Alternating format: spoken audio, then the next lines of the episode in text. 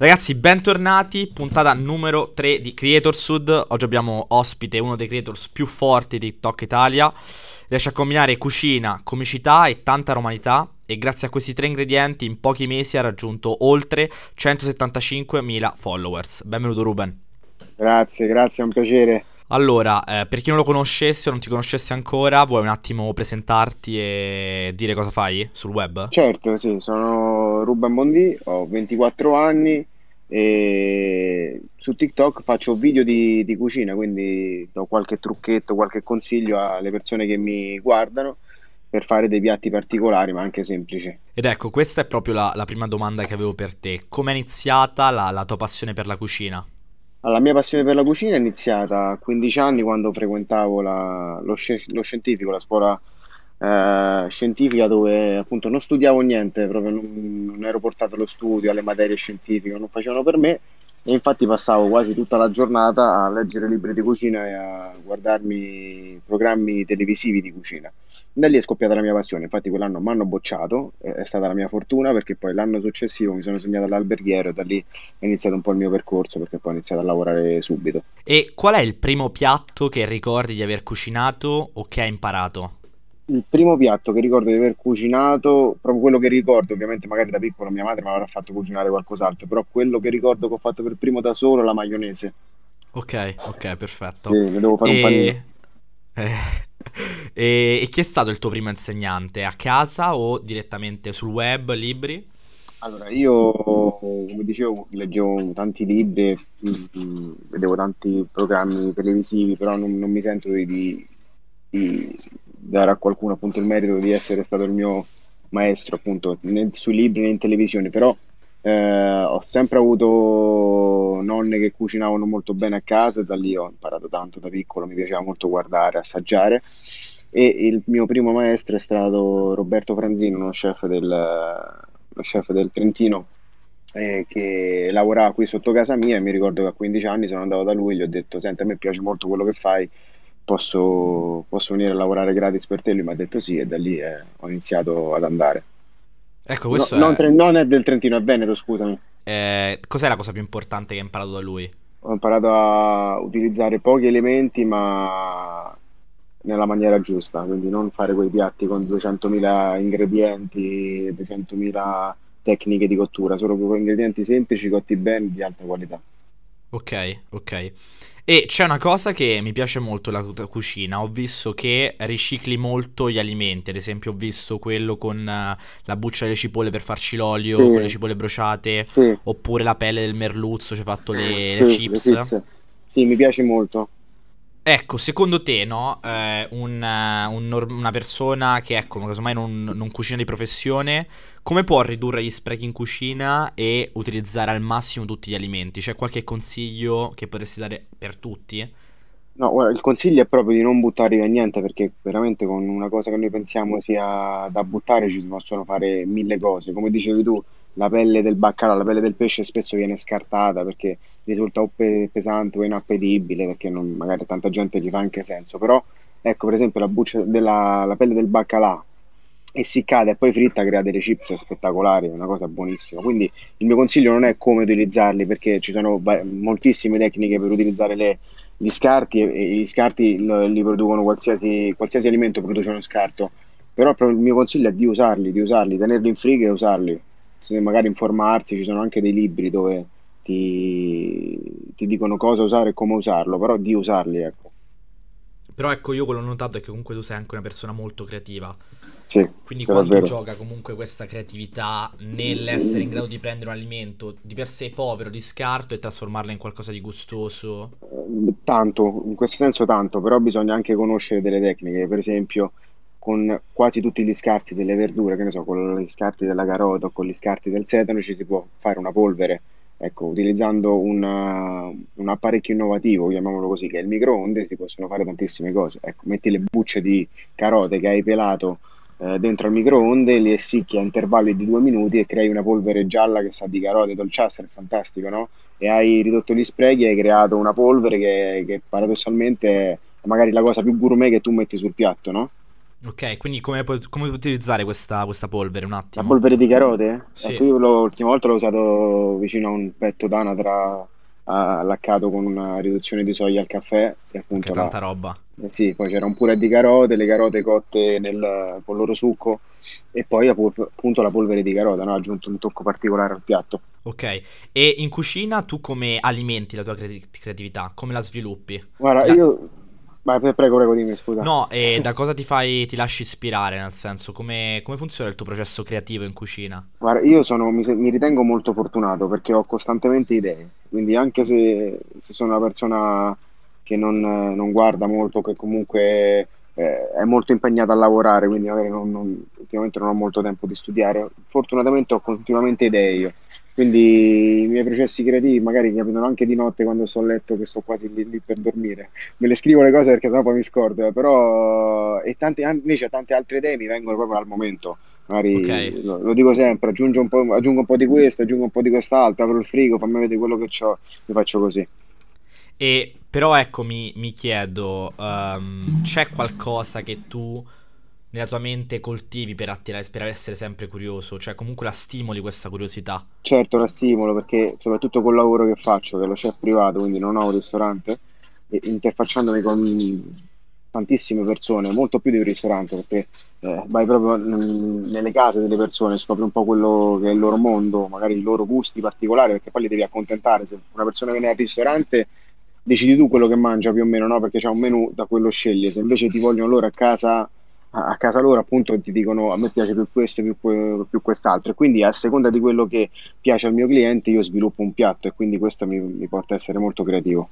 Ok, e al di fuori dalla cucina, no? Casomai se tu guardi un video e ti lasci ispirare da un altro chef, quali altri campi al di fuori della cucina ti ispirano? Non lo so, l'arte, Guarda, io, penso. pri- io prima di essere chef ero pittore, no, ero pittore, mi piaceva molto disegnare. Ok, Mi piaceva molto disegnare, quindi disegnavo e scrivevo anche poesie, quindi diciamo sono sempre stata una persona molto eh, attirata dall'arte in generale. Mi piace andare nei musei, mi piace leggere poesie e disegnare un po' lasciato, però da- mi ricordo proprio dai, dai- dai 5 ai 15 anni eh, disegnavo tutti i giorni. ok, quindi l'arte ha un grandissimo ruolo. Sì, sì, ogni tanto faccio ancora qualche quadro, però raramente adesso. ok, questa è una, una parte di te che non, non conoscevamo. Però ecco, ho sempre notato nel tuo profilo che c'è tanta comicità e tanta anche teatralità, no? Ti piace fare delle gag durante il video? Hai studiato teatro? Hai fatto teatro? Come nasce un po' questa parte? Mai, tutti mi dicono dovresti fare l'attore, dovresti fare l'attore, ma perché non fai l'attore? Hai sbagliato lavoro.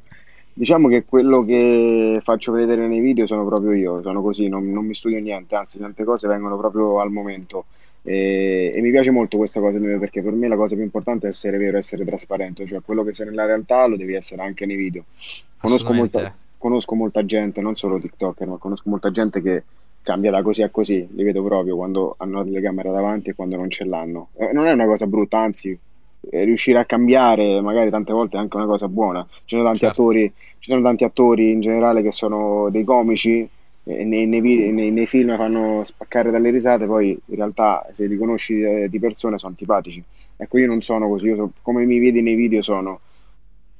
Ok, e quanto gioca e quanto influisce questa gioiosità che tu porti tramite comunque queste gag nei tuoi piatti? Guarda, Quanto, quanto si rivede? Questo dovresti chiederlo a chi mi, mi ascolta, anzi me lo potresti anche dire tu, però eh, penso tanto perché la- questo fa tanto, apparire una persona felice e soprattutto appassionata di quello che fa, ma anche magari simpatica, eh, ti fa seguire molto di più perché magari la gente non si ferma solo al piatto, si guarda anche la persona. Ci sono tantissimi chef bravi su TikTok, tantissimi, che però magari risultano antipatici perché, perché sono troppo seri. Eh, E io non so così, infatti, non, non sono per niente così. No, ma infatti una cosa che a me piace tantissimo di te è il fatto che comunque rendi il mestiere del cuoco molto più alla mano di tutti, no? Alla portata di tutti. Cioè io ti vedo come casomai l'amico bravissimo a cucinare che, capito, sai, tra una risata e l'altra ti fa un piatto buonissimo. E a me questo piace molto, sai, perché comunque rendi, cioè fai capire che la cucina è di tutti e tutti comunque possono, se si impegnano, far uscire un bel piatto. Guarda, questo sì, sicuramente, anzi io nella vita, oltre allo chef privato, faccio anche lezioni di cucina e cooking class e Ok, faccio capire proprio alle persone che con pochissima tecnica, ma con magari tanta forza di volontà si possono fare dei piatti fantastici, anche semplici, anche veloci. Ecco, io per esempio, non- magari non si direbbe, ma sono una persona molto pigra. ok, Infatti mi piace fare piatti veloci che riesco a fare in poco tempo, ma che comunque danno un effetto ottico bello e anche, un, anche buoni devono essere, no?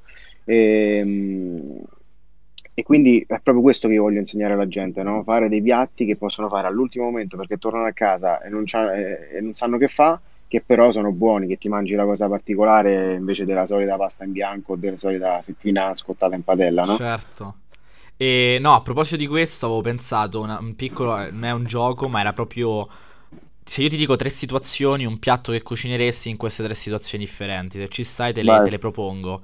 Allora, la prima era proprio questo, era che piatto cucineresti in una giornata super busy, arrivi a casa, frigo, guarda, non hai avuto tanto tempo per fare la spesa e quindi hai poco tempo, ma vuoi riprenderti dalla giornata super faticosa. Guarda, io le cose che ho sempre a casa, ma che penso tutti, aglio, olio e peperoncino, ma se Ok, fatta bene è il piatto più buono che c'è. Però risottata deve essere, la, la- la pasta la cuoci direttamente nella padella come se fosse risotto e ti viene una cremina spettacolare. Eh, ragazzi, prendiamo nota, prendiamo nota. E il secondo era che piatto cucineresti per un primo appuntamento. Eh, questi ne ho fatti tanti. Questi ne ho fatti tanti. Dipende come vuoi che finisce il primo appuntamento.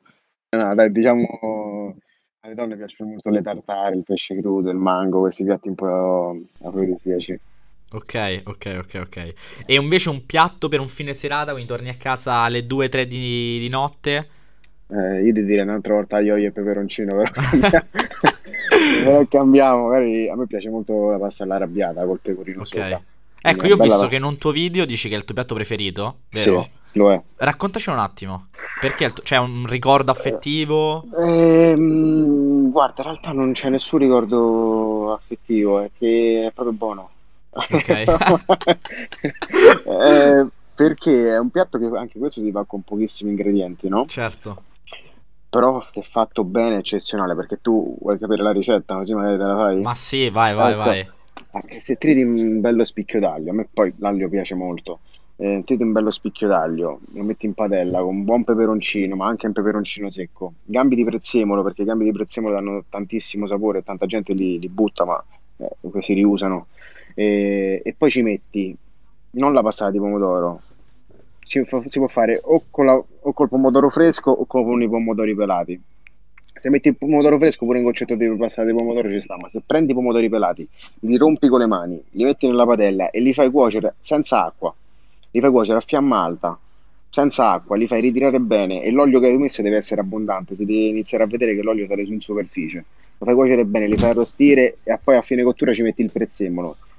Cali spaghetti a sentimento 200-300 grammi, butti dentro, manteghi un attimo, metti sul piatto e aggiungi pecorino romano appena grattato. Mamma mia. Mi hai fatto venire Eh, l'acquolina. eh, pure a me.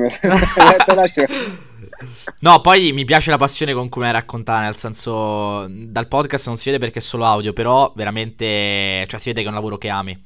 E Tanto. questo penso che almeno io nei video lo, lo- lo- percepisco. E volevo un attimo ritornare su quello che avevi detto prima dei, dei tuoi lavori, no? Se ci vuoi fare un attimo un, eh, uno- cioè raccontarci un attimo quello che fai dietro TikTok, dietro le quinte. Allora, io principalmente sono uno chef privato, quindi mi occupo di cene private, a domicilio, cene private, ceni, pranzi privati a domicilio, quindi mi chiama la gente, io vado a casa loro e cucino. E ovviamente mi contattano prima, ci mettiamo d'accordo sulla data, io mando una lista di piatti, scelgono, dico il prezzo, mi dicono il numero di persone e poi io, la mia giornata tipo, quando ho una cena privata, mi sveglio la mattina, vado al mercato, compro la verdura, vado al supermercato, compro l'olio, compro la farina, poi mi arriva il pesce fresco tutti i giorni da Fiumicino vicino Roma. Inizio le preparazioni, poi vado un'oretta, un'oretta e mezza prima del servizio a casa del cliente e lì fa- mi occupo anche del servizio, di solito col mio aiuto cuoco, con il mio lavapiatti, perché è molto importante averli, è molto importante avere una buona squadra dietro. In più faccio lezioni di cucina, quindi per- sia per turisti che per Ok? italiani che vogliono imparare a cucinare, faccio lezioni di cucina, ovviamente diverse perché il turista vuole fare la cacio e pepe, la pasta fresca e, e impazzisce. Io lavoravo per americani certo. e facevi vedere l'aglio, olio, peperoncino con un po' di pomodorini e impazzivano, cominciavano a fare Oh my god, Jennifer, come here, look!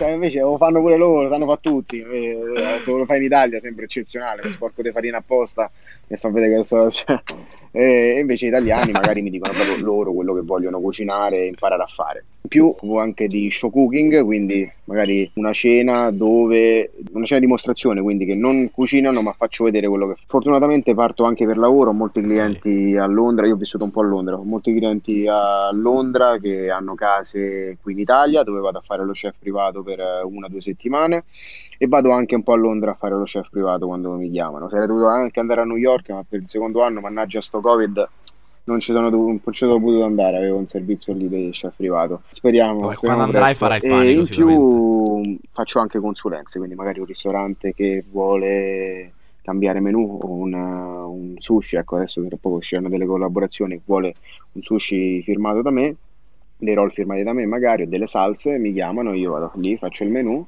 e, e niente, mettono il mio nome. E con tutto questo come organizzi anche TikTok? Eh, bella domanda. Sono molto fortunato perché ho mia sorella che mi accompagna, mi aiuta molto, quindi è lei quello gira e premetto che né io né lei siamo capaci a usare telefoni, computer, io il computer neanche ce l'ho, hai visto? Ok. E ci abbiamo messo mezz'ora a riuscire a fare come perché non siamo capaci, fortunatamente giriamo i video direttamente sull'applicazione o con TikTok o con Instagram che è facile. E diciamo che durante la quarantena era anche più semplice, durante la quarantena, durante l'ultimo anno di pandemia che c'era il coprifuoco, dovevi casa, era anche più semplice perché magari un attimo lo trovavi. Adesso che la vita è un po' riniziata è più difficile difficile girare, però un attimo lo trovo, insomma, tanto io ci metto di solito ci metto tra i 30 e i 40 minuti a fare un TikTok, non okay. Quindi mi ritaglio tempo, di solito lo faccio a pranzo, dopo pranzo, eh, però ci provo insomma a farlo. Infatti non sto più pubblicando più come facevo prima. E eh, su TikTok ho visto che comunque il primo post che hai ho già un post di cucina. Prima hai postato altri contenuti o ti sei approcciato a TikTok la prima volta proprio con i contenuti di cucina? Guarda, io eh, mi ero scaricato TikTok durante la vera pandemia, quella, quella- la prima proprio, così come avevano fatto tutti, perché era una nuova applicazione. Me l'aveva fatto scoprire mia sorella piccola, Ok. lei faceva 70 video al giorno. E quindi c'era pure qualche video che facevo i balletti. Poi, per dimostrare a lei, proprio a mia sorella piccola, che io ero più forte di lei, una sfida così da stupido, da ragazzino, per dire, scommetti che faccio più follower di te, perché lei aveva tipo 300 follower, non c'ha 10 anni mia sorella detto, siccome ti faccio più follower di te in una settimana, ho iniziato a fare video di cucina, ho eliminato tutti gli altri che facevo i balletti come un, un deficiente e ho iniziato a fare i video di cucina e io in tre mesi ho fatto 100.000 follower, non mi ricordo. E, e, quindi basta, ho vinto la scommessa, però ho continuato perché poi ti si aprono anche varie strade con TikTok. Ecco, quanto ti ha potenziato la carriera TikTok? E adesso la gente mi ferma per strada prima non mi fermavano. eh, no, eh, insomma, sponsorizzazioni, collaborazioni, adesso ne faccio tante, ma cons- ha conosciuto tanta gente, anche qualche cena privata ho fatto a qualche follower. Ok, ok, ecco, che rapporto hai con la tua community? Eh, io cerco sempre di rispondere a tutti, cerco sempre di aiutare tutti, se uno mi chiede un giudizio su un piatto io glielo do sempre. Eh, rispondo ai complimenti sia da uomini che da donne sempre più o meno sempre cioè, mi arrivano tantissimi messaggi cerco sempre di rispondere anche a quelli con un po' più di senso rispondo sempre anzi c'è qualche follower che mi scrive proprio neanche li conosco però chiacchieriamo proprio perché certo. mi piace certo. confrontarmi e ti volevo chiedere uh, per chi ti piace cucinare? cucini per te stesso? ti piace vedere la soddisfazione allora. nel vedere il piatto finito e dire cazzo quanto era buono per me stesso no, a me non mi piace anzi se io devo preferire da farmi dare una coltellata per cucinare per me stesso, è strana sta cosa ma c'è un sacco di cuochi, quando devono cucinare per sé non cucinano mai, mi piace cucinare per i miei clienti, mi piace fare un piatto e farlo buono, eh, mi piace cucinare per i miei amici, io giuro, puoi chiedere a chiunque, se ti faccio parlare con qualche mio amico, io se finisco di lavorare, che ne so, alle, a mezzanotte, ok, poi usciamo, ci andiamo a prendere una birra, andiamo a casa e mi dicono cucina, per me non è un peso, per me non, non, sto lavorando, quindi gli cucino un'altra volta. Basta che la gente mangia quello che io faccio. Certo. Sono felice. Sono felice. Era questo quello che sognavi da bambino? Era questo il tuo sogno? Cioè lo stai avverando? E a me da bambino piacciono molto le armi, le pistole, i coltelli, quindi Vabbè, i mm, coltelli in cucina si Sì, quelli utilizzano. sì, quelli sì, quelli sì. Diciamo che mm, non avevo un sogno in particolare, però quello che mi sono sempre detto fin quando ero bambino, no? Eh, vedevo gente che lavorava, anche i miei genitori che lavoravano, che fanno lavori che comunque eh, non sono lavori che- per cui tu devi avere una passione, no?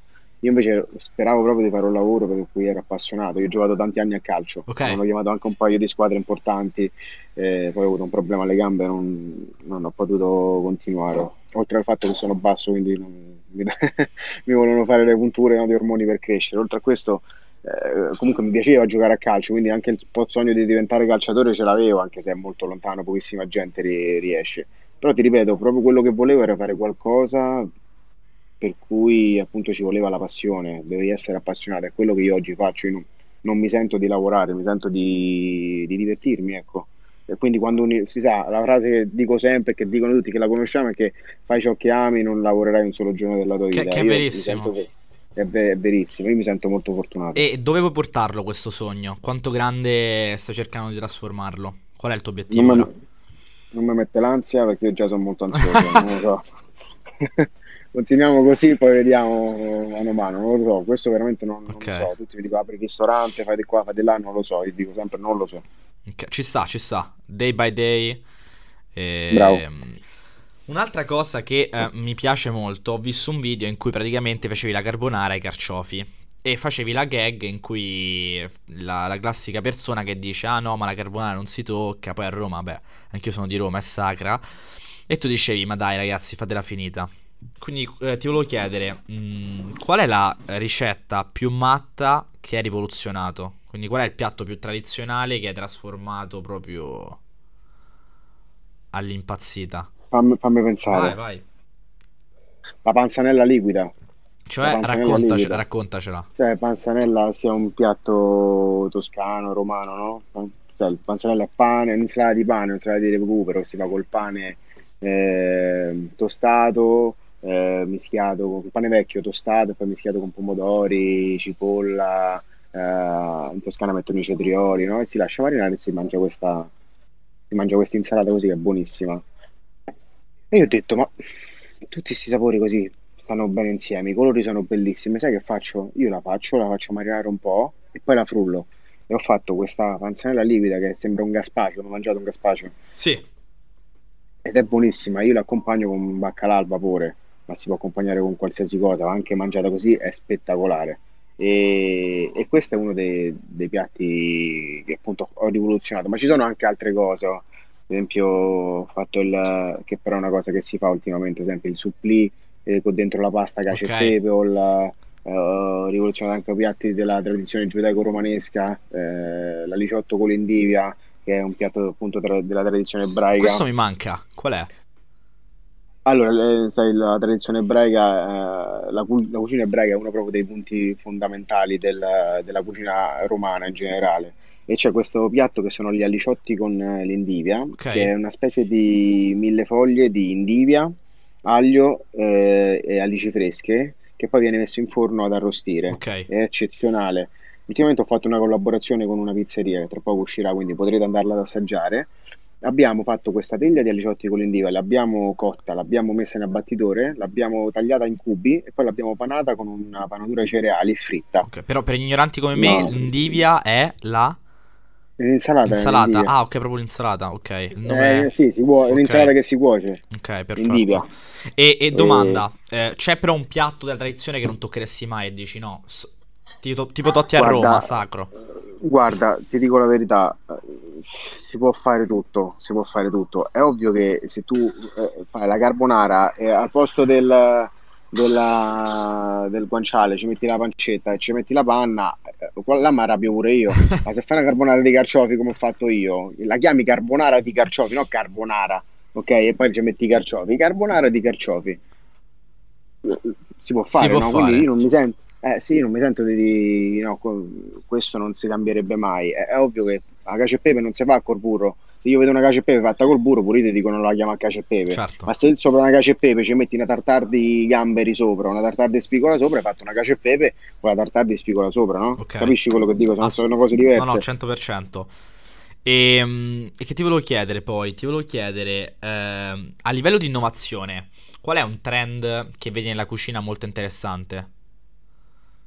Eh, ci sono sia la cucina molecolare che mi piace molto, eh, ma anche tutto il mondo delle fermentazioni su cui mi devo un po' aggiornare, anzi adesso voglio comprare un libro di, dello chef del Noma che è molto bravo sulle fermentazioni, è il migliore di tutti, eh, voglio comprare questo libro e studiarmelo un po', ma anche la salumeria di pesce, mi interessa molto, Cioè, tipo? tipo il salame di ricciola o la bresaola di tonno o lo speck, eh, che ne so, di, di salmone, sono cose interessantissime, Ok. qualcosa ho anche fatto.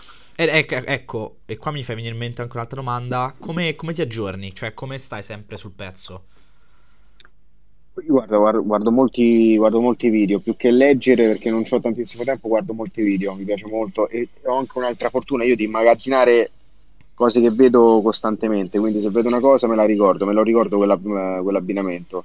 Eh, in più ho molti amici chef, quindi ci confrontiamo, ci, ci aggiorniamo l'uno con l'altro. Ok, ok. Eh, un altro eh, retroscena che mi piacerebbe parlare con te è quello degli spaghetti ai sassi di mare. Che quando l'ho visti sono andato fuori di testa, sono andato.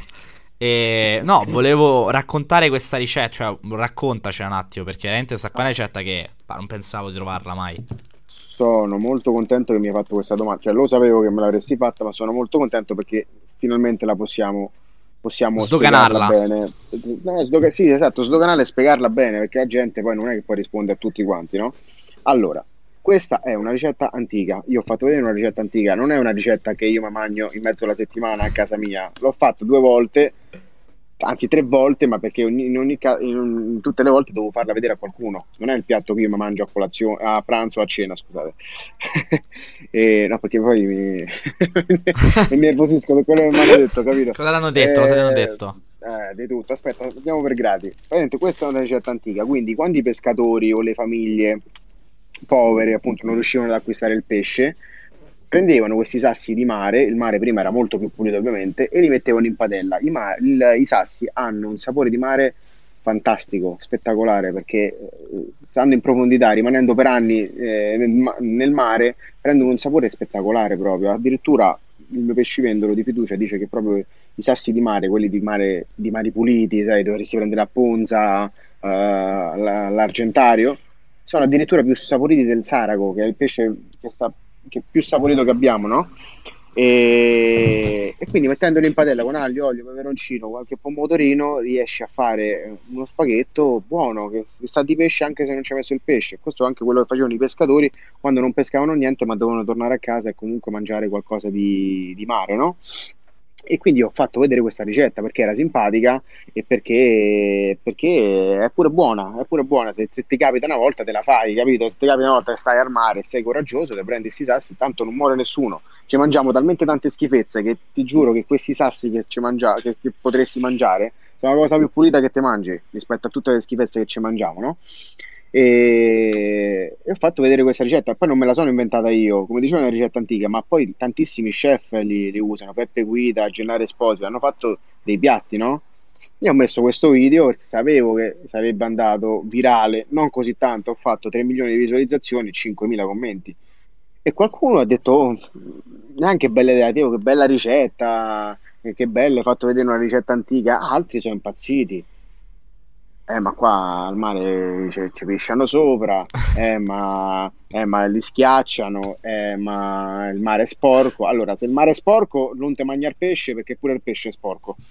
Il pesce te lo mangi, sì, perché i pesci devono essere più, più puliti dei sassi.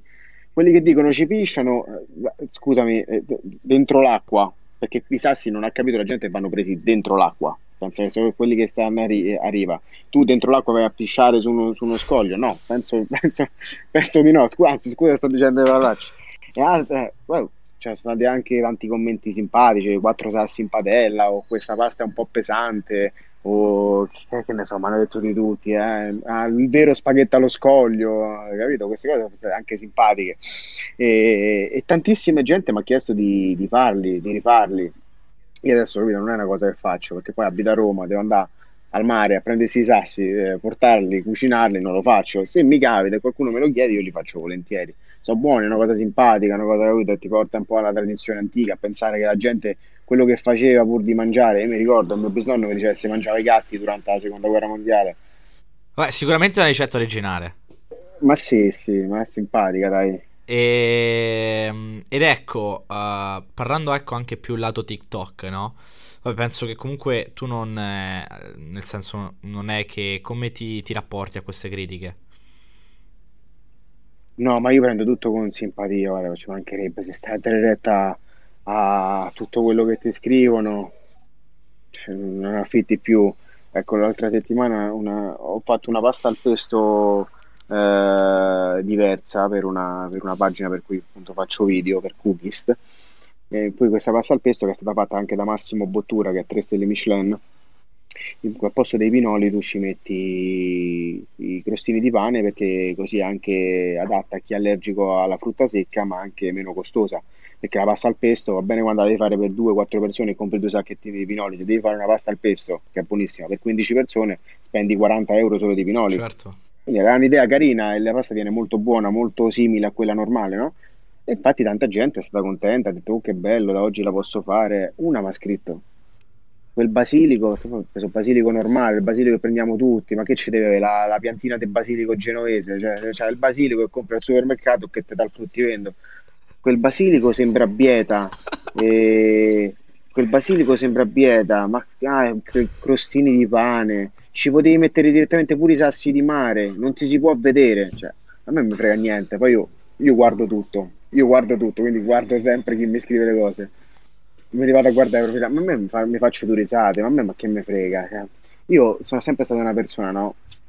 I commenti negativi sotto i video, sotto le foto, su Facebook, su YouTube, su Instagram della gente. Ma perché io, de- se non mi piace una cosa, io non la guardo. Ma che, ma che mi viene in tasca a me a scrivere sotto fai schifo o vergognati o...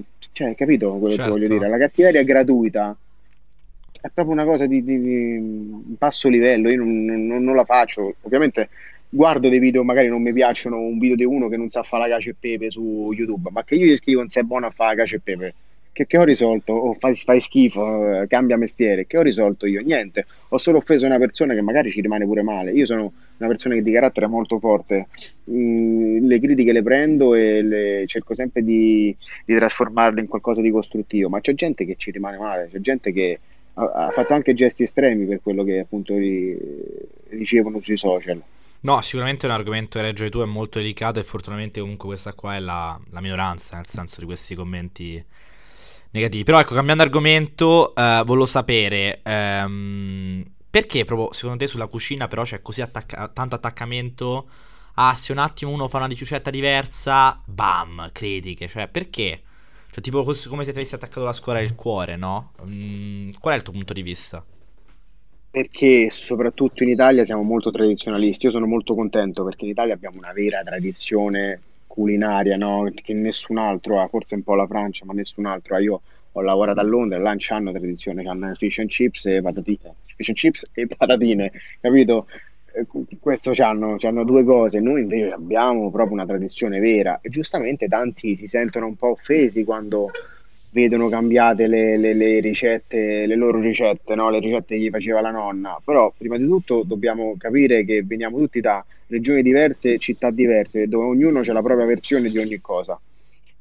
E secondo poi basta mantenerle vive le tradizioni, non è che se uno fa la carbonara con la panna, allora tutto il mondo inizierà a fare la carbonara con la panna. Chi la sa fare la continua a fare bene. Sono americani, se vanno a mangiare la dip pizza, che è la pizza fatta con la pasta sfoglia, eh, che le strappano e intingono, fateglielo fa, ma che, ma che ci frega a noi? Noi l'importante è che si mangia bene in Italia. Certo, quindi secondo te, non lo so, fra cent'anni comunque la tradizione rimarrà destinata a rimanere, secondo te? Ma certo, noi abbiamo una tradizione troppo forte, almeno per la mia famiglia il cibo è qualcosa di troppo importante, cioè, eh, il cibo è proprio quella cosa che ti fa, ti fa stare in famiglia, ti fa unire, ti porta gioia, è sempre accompagnata dal cibo. Noi in Italia siamo troppo avanti su questo, io sì, sì. sono troppo contento, sono troppo contento Scandiamo le nostre giornate in base ai passi, hai ragione, le organizziamo anche è in vero, base ai passi. E, però ecco, se tu dovessi immaginare una cucina e poi prendere tipo tre elementi, tre cucine diverse e fare un po' una cucina perfetta, non lo so, utopica, quali cucine di quali nazioni unire- uniresti? Guarda, la cucina italiana sicuramente. Ok. Ok. che però è sempre accompagnata in cucina, la cucina francese entra sempre un po'. Cosa ti piace della la... cucina francese? Eh, mi piace molto l'utilizzo del burro, queste, poi queste salse fatte bene, queste salse che cuoiono tanto, i fondi, i fondi di carne, i fondi di pesce, eh, ma ti ripeto il burro, il pesce cotto col burro è spettacolare, una, una spi- un trancio di spigola cotto prima dal lato della pelle e poi nappato col burro è qualcosa di, di spettacolare. Quella italiana sicuramente perché per ingredienti e tradizione è la più forte, mi piace anche molto, sono stato molte volte in Israele, la cucina israeliana mi, mi piace molto perché anche lì è un'unione di culture, è una città che è un paese scusami, che è nato da, da, da, poco, dove gente da tutto il mondo si è riunita, lì anche c'è un mix di culture fantastico, quindi ogni volta vado a mangiare lì trovo abbinamenti particolari, però anche con ingredienti abbastanza abbastanza mediterraneo, abbastanza simile ai nostri, no? frutta fresca, eh, verdure, ovviamente non, non, al nostro livello, ma nessuno al nostro livello. Posso paragonare un po' la cucina israeliana, non la cucina israeliana, diciamo quello che, fa, quello che fanno gli israeliani a quello che fanno gli inglesi. Anche in Inghilterra ci ho lavorato un po', è un mix di culture enorme. Ho lavorato in un hotel dove c'erano gente da tutto il mondo, però tante volte a Londra si estremizza proprio. Considera io nell'hotel dove lavoravo, un hotel 5 stelle lusso, facevamo la tartare di manzo col tartufo sopra e dentro ci mettevamo il ketchup dentro la salsa ci mettevamo il ketchup questa è una cosa che estremizzare qualcosa no capisci qualcosa di troppo di troppo io capisco il mix di, di, di colture ma certe volte si esagera quindi cosa hai fatto? hai detto no ragazzi io No, eh, avevo un partita io, sono in partita degli antipasti, la devo fare per forza, eh, ma era pure buona, ma tu dentro il ketchup dentro la, capito quello che dico? Eh, quindi queste tre, dai, israeliana, francese, italiana. Però ecco, tu quanto rischi? Quanto sei disposto a rischiare per provare un nuovo piatto e sperimentare?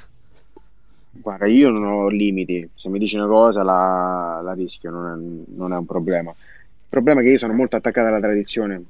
È una cosa che mi dicono tanti, tu dovresti un po' uscire un po' più fuori dagli schemi. Talvolta lo faccio, però non lo so, a me cucinare le cose semplici mi piace troppo, nel senso a me e fai una crema di zucchine, non, non faccio preparazioni straordinarie, no? Taglio le zucchine solo la parte verde, la metto in padella con un po' di aglio, po' di sale così non diventano nere, acqua a coprire e quando sono cotte le frulli. Ti una crema brillante che è spettacolare, per me è una crema da stellato.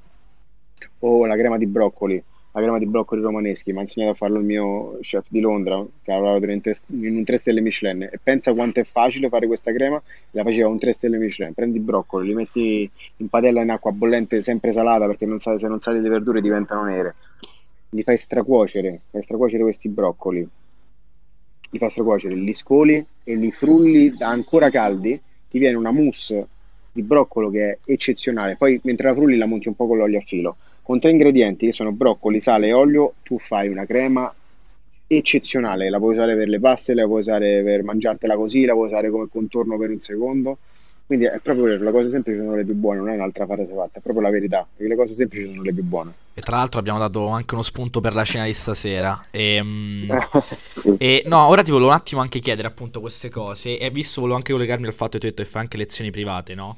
Se tu prendi, sì. esempio, io sono. Mi, mi, piace cucinare, però penso che sono un cuoco molto. Eh, uh, ma, cioè, eh, principiante, no? Quali sono quelle cose. Mm-hmm.